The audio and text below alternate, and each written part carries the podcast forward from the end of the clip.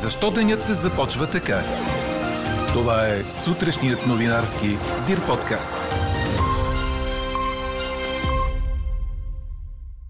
Защото кабинетът Борисов 3 отива в историята.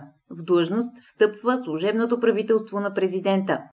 Рекорд в поставянето на вакцини у нас – над 35 000 дози за денонощие. А може би защото Франция издига музей на тероризма. Говори Дирбеге. Добро утро, аз съм Елза Тодорова. Минималните температури днес ще бъдат от 5 до 10 градуса. Още преди обяд облачността от югозапад ще започне да се увеличава. Около обяд от запад ще започнат превалявания от дъжд, които в късните следобедни часове ще обхващат западните и централни части на страната. На места в западните и най-вече северозападните райони ще има интензивни краткотрайни валежи. Не са изключени и градушки. Ще се появи слаб да умерен източен вятър. Температурите след обяд ще бъдат от 20 до 25 градуса. Такава е прогнозата на синоптика на Дир подкаст Иво Некитов. От днес страната ни ще бъде управлявана от служебно правителство. 45-то Народно събрание се разпуска с указ на държавния глава, а БНР припомня, че това е първият парламент в най-новата ни история, който не успя да излъчи кабинет. Президентът Румен Радев ще представи структурата, състава и приоритетите на новото правителство на церемония в гербовата зала на Дундуков 2.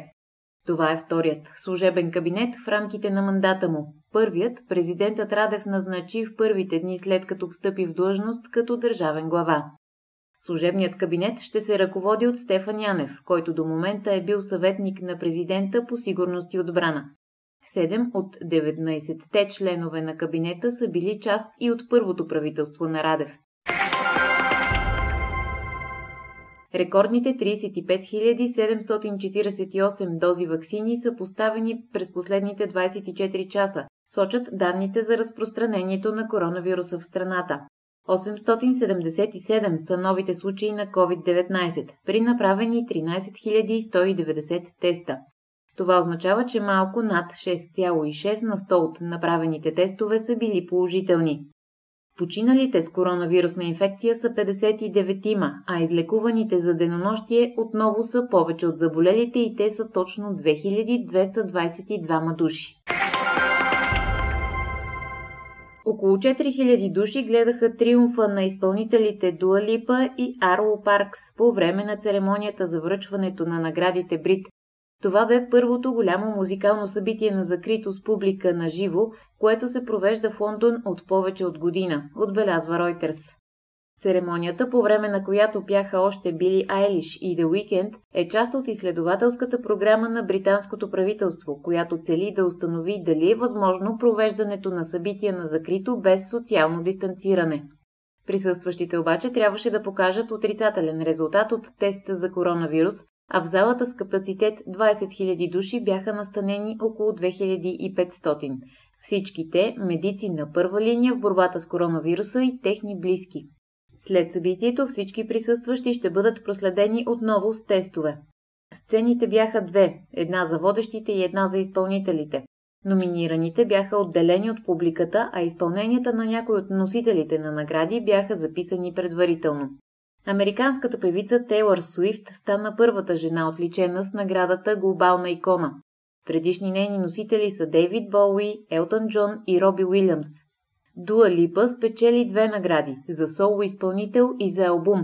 Хари Стайлс спечели приза за сингъл, а първата момичешка група, която спечели награда, стана групата Little Mix.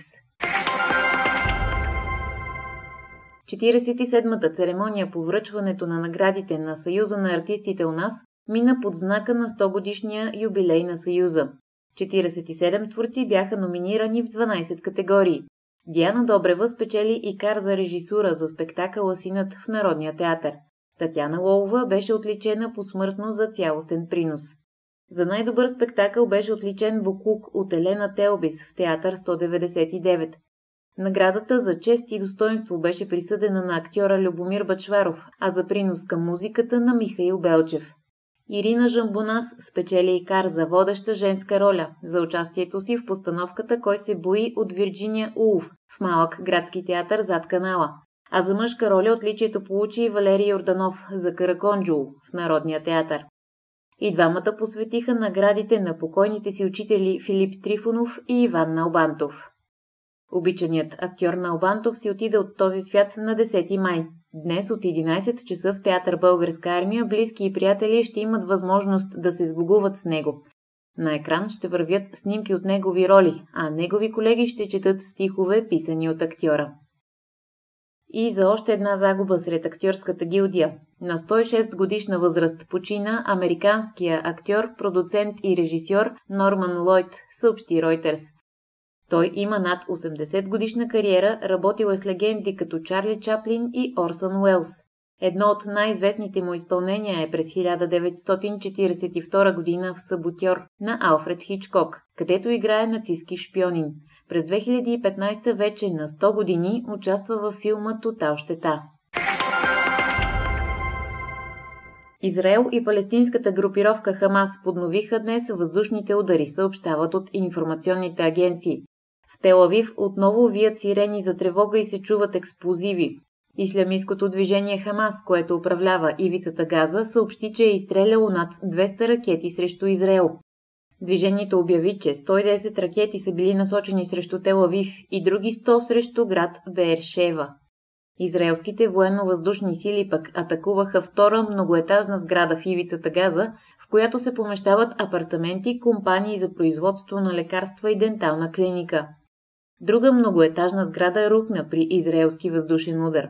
Ерусалим обяви, че атакува цели на Хамас, сред които разузнавателни центрове и места, откъдето се изстрелват ракети.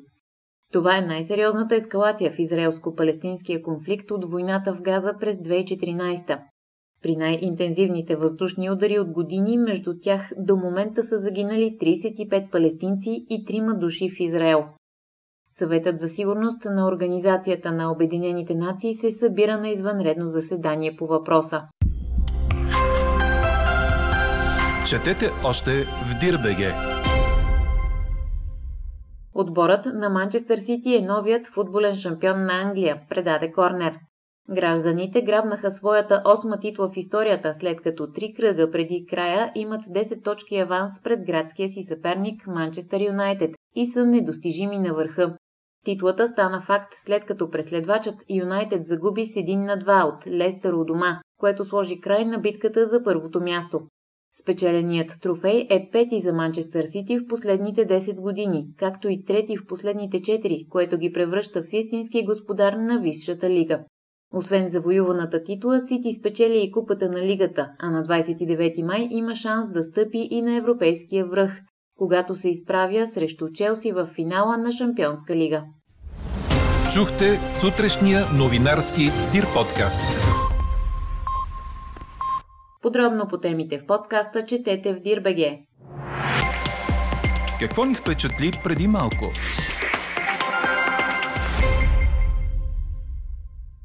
Франция ще има музей на тероризма. Той ще се намира в западното парижко предградие Сюрен, съобщават от Елисейския дворец. Проектът за изграждането на такъв музей бе обявен от президента Емануел Макрон още през 2018. Отговорникът на проекта, историкът Анри Русо, заяви за агенция Франс Прес, че откриването е предвидено за 2027 година. В света има само десетина подобни музея, в това число в Оклахома, Осло и Нью Йорк. Френският проект ще бъде посветен на всички жертви на тероризма и на терористичните атаки след 1974 година, когато двама души загиват и над 30 са ранени при атентат с граната в търговски център, за който през 2018 година беше осъден Карлос Чакала.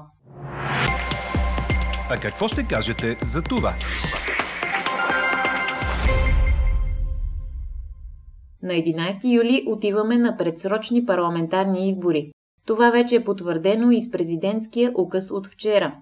Датата предизвика полемика, като защитниците й казват, че историята ни помни и други случаи, в които сме гласували през лятото и то с завидна избирателна активност. Други обаче са убедени, че в средата на почивния сезон на никого няма да му е до избори и вотът ще мине вяло и без интерес. Ето защо днес ви питаме, ще съобразите ли лятната си отпуска с изборите на 11 юли? Гласувайте и коментирайте по темата във фейсбук страницата на Днес Дирбеге. Най-интересните ваши мнения ще цитираме в обедния новинарски подкаст точно в 12.